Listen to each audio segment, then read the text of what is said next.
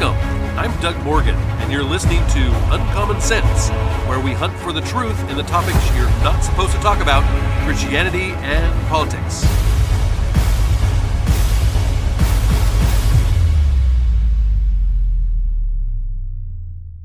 A meme has been circulating recently that I find very interesting and really a contradiction in itself. It reads like this It says, if you are not a scientist and you disagree with scientists about science, it's actually not a disagreement. You're just wrong. science is not truth. Science is finding the truth. When science changes its opinion, it didn't lie to you. It learned more. Do you see the contradiction here? It is basically saying that what scientists say is truth. And if you disagree with them, then you are wrong and you are not on the side of truth. But when scientists are proven wrong, even by those that disagreed with them, then they weren't wrong or lying to you. They were just learning. but but you are still wrong all along, even if you're right now, because you disagreed with scientists in the first place. It's just, it's so irrational. This makes absolutely no sense at all. And, and so I countered this meme with one of my own. I posted a meme that said, if you believe in science of masks, but not the science of life beginning at conception, then you do not believe in science. You believe in a political ideology. I got a few likes from that. but anyway, all, all of this brings us to a, a moral question. How do you view technology and science as a Christian? Well, from uh, an article that was written by James Spencer for the ChristianPost.com, it says Before Keanu Reeves was Neo, he was Johnny the film The Matrix, of course, all the way back to 1999. I can't believe it was that long ago that came out, but it was 1999, The Matrix. It focused on humanity's subjugation by artificial intelligence or AI. The movie Johnny a uh, Mnemonic, who was it came out four years earlier, portrays a society in which humans voluntarily opt in to biotech enhancements while AI is far from approximating the the sort of embodied science necessary to enslave humanity, we are currently adopting biotech enhancements to improve human condition by overcoming human vulnerabilities and injustices. Transhumanism is not simply about humans integrating devices into our bodies. Though there is a growing subculture experimenting with biohacking by embedding magnets and RFID chips and LED lights underneath the, their skin.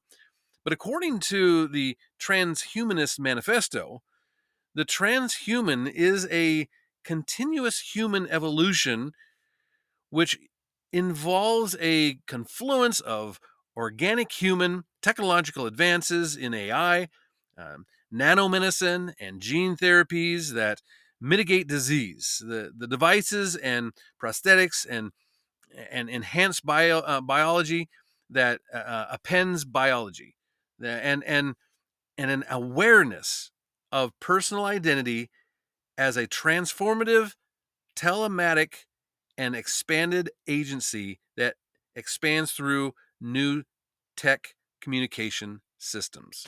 Wow. what does that mean?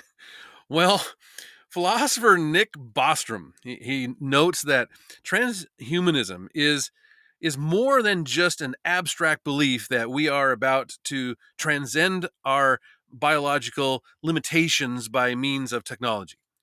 It is also an attempt to reevaluate the entire human predicament as traditionally conceived. Bostrom uh, goes on to note that that we must emphasize that what we should strive for is not technology instead of humanity, but technology for humanity. And, and while I appreciate Bostrom's sentiment that technology be for rather than instead of humanity, it does raise questions about the human ends these means are intended to achieve. Without a clear vision of what it means to be human in the first place, it is difficult to believe that we will arrive at a desirable end no matter what means we employ. The question of ends was, uh, was implicit in a debate of transhumanism uh, held earlier this year during it, uh, the debate. Uh, columnist Mary Harrington um, s- suggests that that if the end is some ambiguous utopia, which a lot of people want, it will be more utopian for some than others. To some degree, the gap uh, in experience, according to Harrington, will involve the um, the the the, com- the the the really the, the the making of humans into a, a commodity, because you can't have transhumanism without throwing out humanism, right? The uh, asymmetrical utopian end won't change simply because we have new technology. There still will be a drive to use one's God given gifts to one's own advantage in a transhumanist utopia. Yet it is unfair to judge transhumanism by you know postulating the ongoing presence of problems and bad actors. So how should Christians think about transhumanism?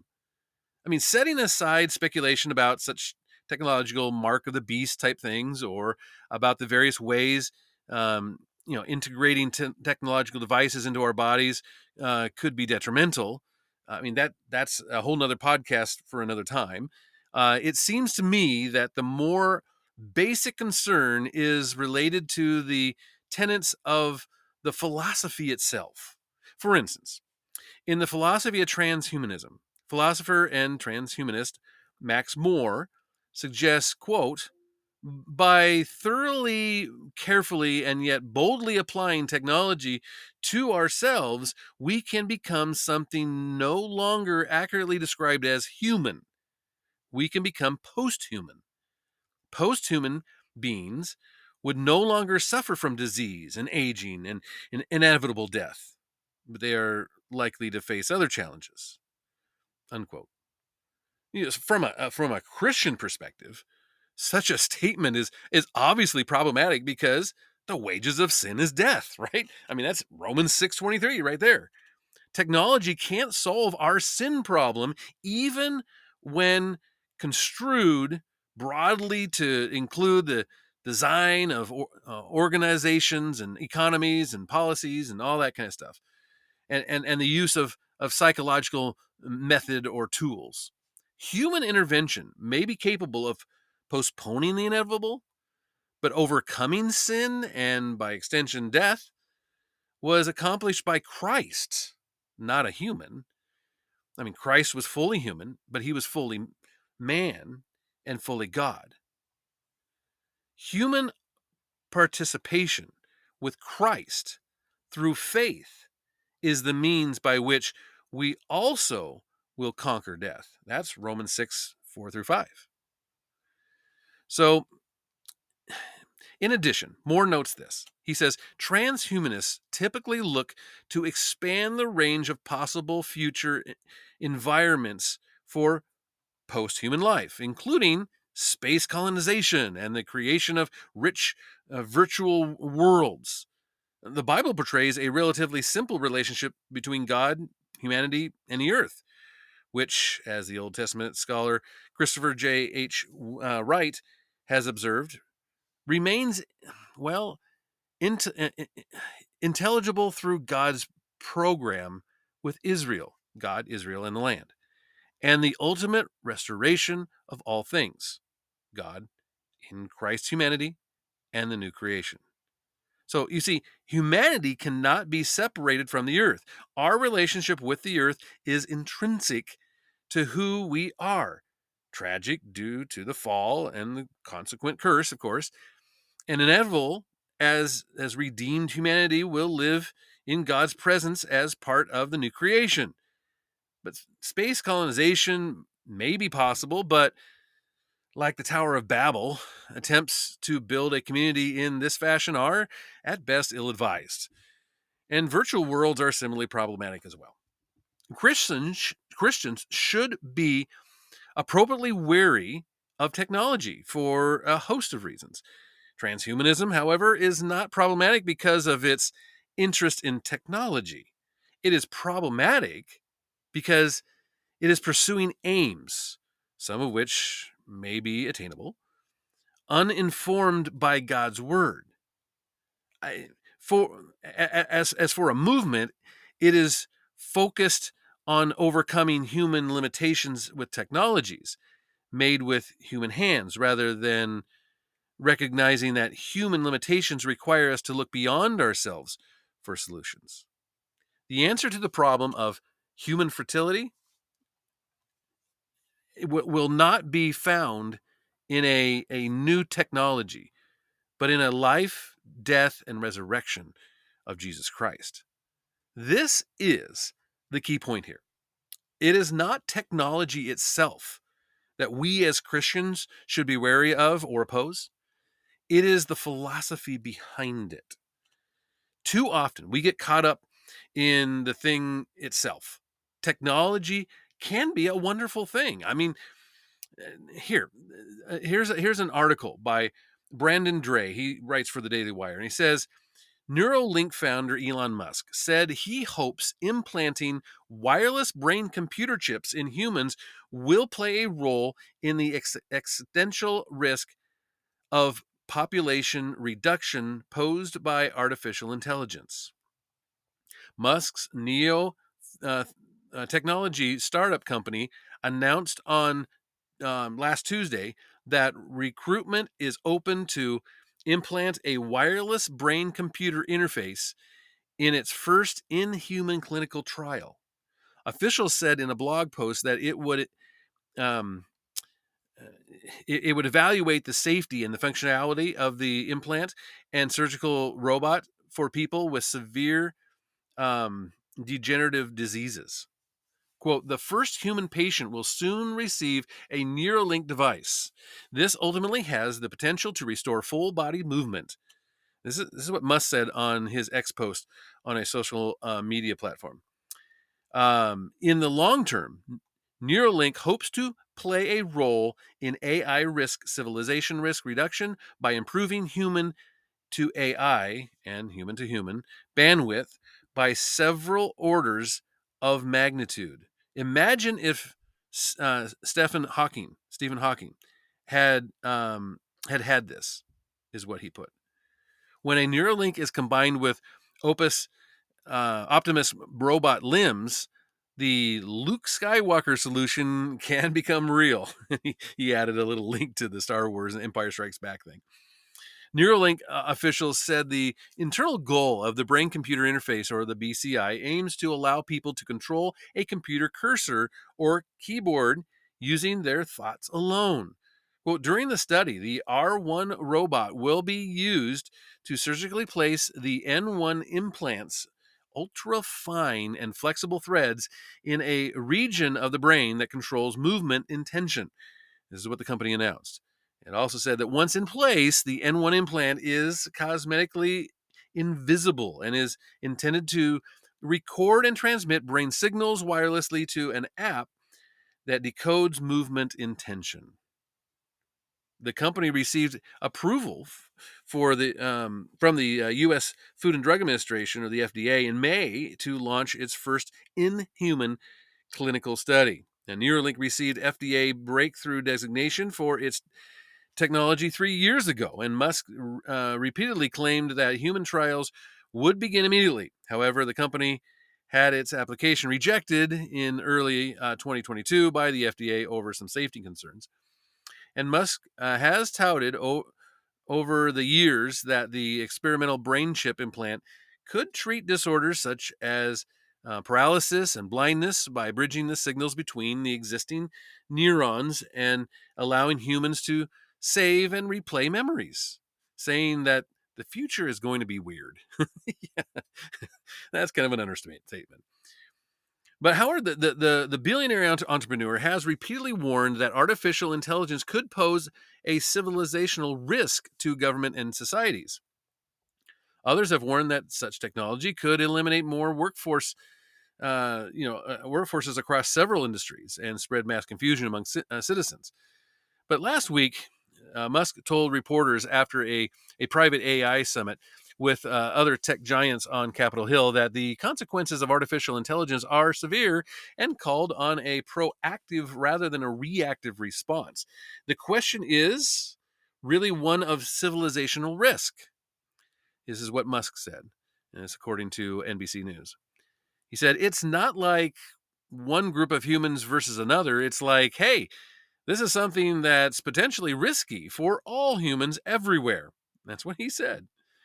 Earlier this year, more than 350 executive researchers and engineers in AI echoed similar cautions about the technology uh, subjecting you know, humanity to uh, extinction in, in an open letter. But, but like I said before, it's not the technology that is the problem. It is the philosophy behind it. It it so oftentimes is man's attempt to get around God. This is, is often tried through scientific means as well. And this leads us to another question Are science and technology mutually exclusive? In an article from uh, crossway.org, uh, written by J.P. Moreland, he says, I was in the middle of a nine day stay in the hospital following the removal of a cancerous tumor in my colon on April 27th of 2016. During that time, several different shifts of nurses had come and gone. And on this particular day, a new nurse came to care for me and take care of my vital readings. As we chatted, she asked me what I did for a living, and I told her I was a philosophy professor. Where did you go to school? she asked. Working backwards, I explain that my PhD in philosophy is from the University of Southern California. My MA in philosophy is from the University of California at Riverside. My master's in theology is from Dallas Seminary. And my bachelor's in physical chemistry is from the University of Missouri. A puzzled look came on her face. She mused out loud that I had taken two very unrelated divergent paths. And before she could explain, I asked if this was what she meant. I started off in science, which deals with reality, hard facts, and conclusions that could be proved to be true. But theology and philosophy were, well, fields in which there were only private opinions or personal feelings, where no one was right or wrong, or if they were, no one could know who was right. Science was cognitive, and theology and philosophy were personal and emotional. Looking surprised, as though I had read her mind, she acknowledged that my understanding was exactly what she had in mind. My nurse was experiencing the view called scientism. Since scientism is so pervasive today, it, it is the intellectual and cultural air that we breathe. She she could not have even named the worldview that she was presupposing and articulating. So, what is scientism? Well, roughly, scientism is the view that the hard sciences like chemistry and biology and physics, astronomy, provide the only genuine knowledge of reality. At the very least, this scientific knowledge is vastly superior to what we can know from any other discipline. Ethics and religion may be acceptable, but only if they are understood to be inherently subjective and regarded as private matters of opinion.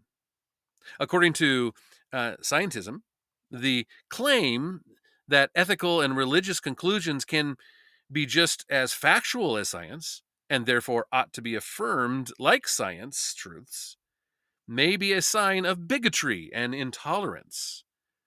Before looking in more depth at scientism, the, the view that the hard sciences alone have the intellectual authority to give us knowledge of reality, let me show you some concrete examples of it and how it is part of of everyday common sense.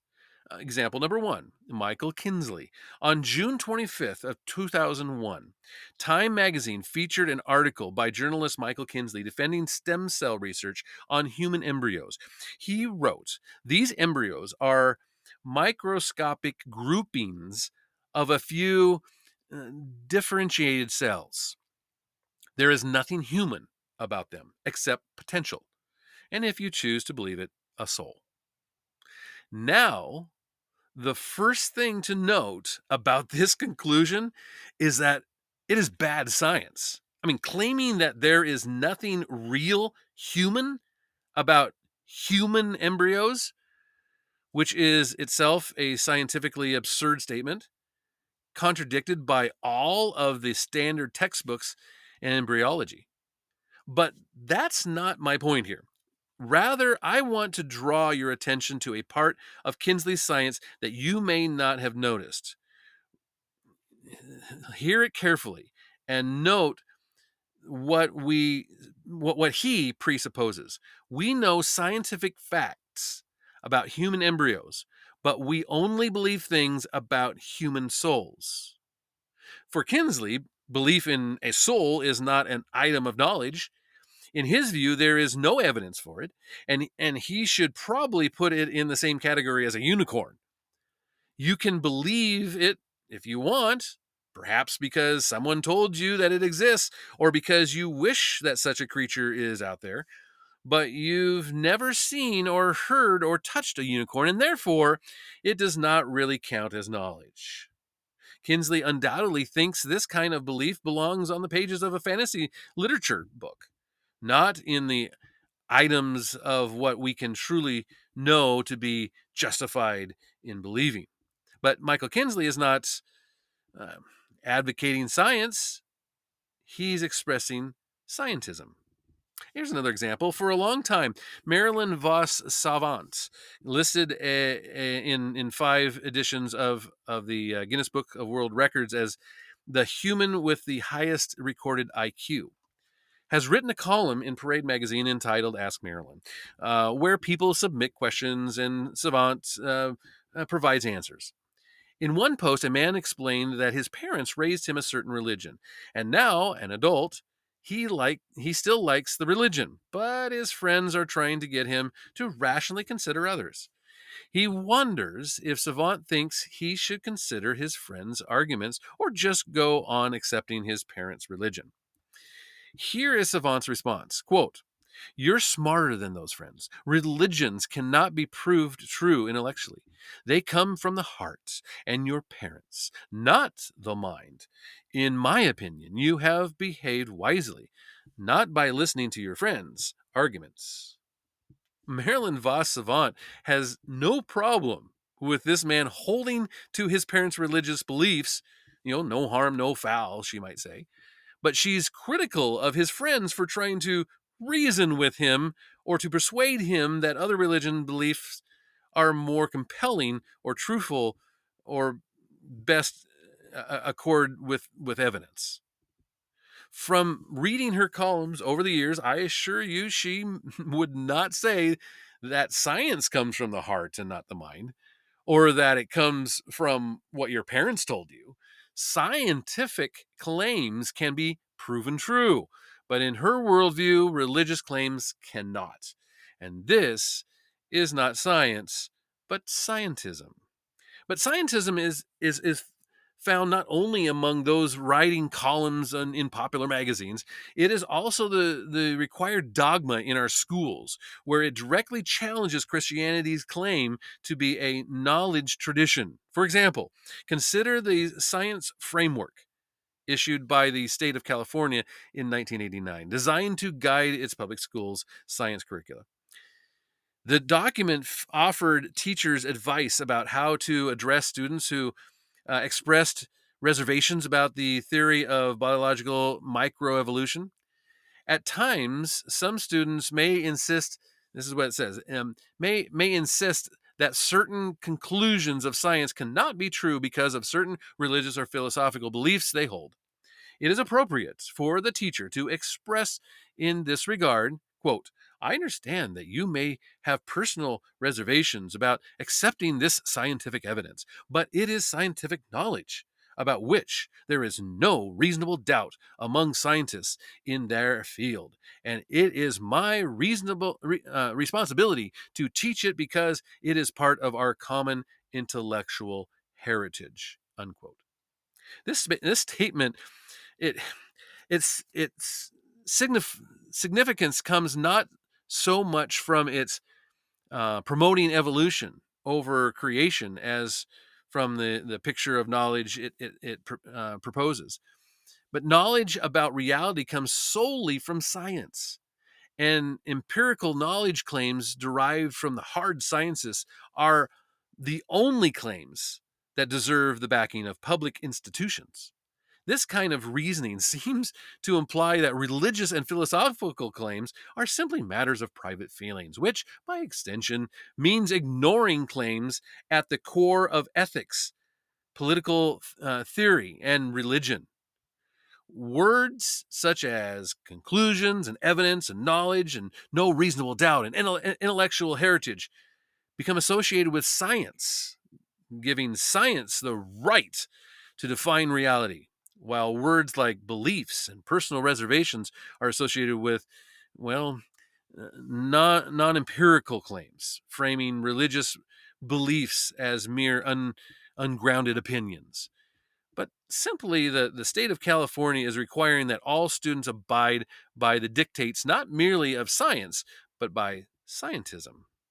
We, we have looked briefly here at some political uh, are popular popular level expressions or presumptions of scientism. But now let's hear from actual scholars who purport a definition. According to the philosopher of science Tom Sorell, scientism is the belief that science, especially natural science, is the most part valuable part of human learning because it is much the most authoritative or serious or beneficial.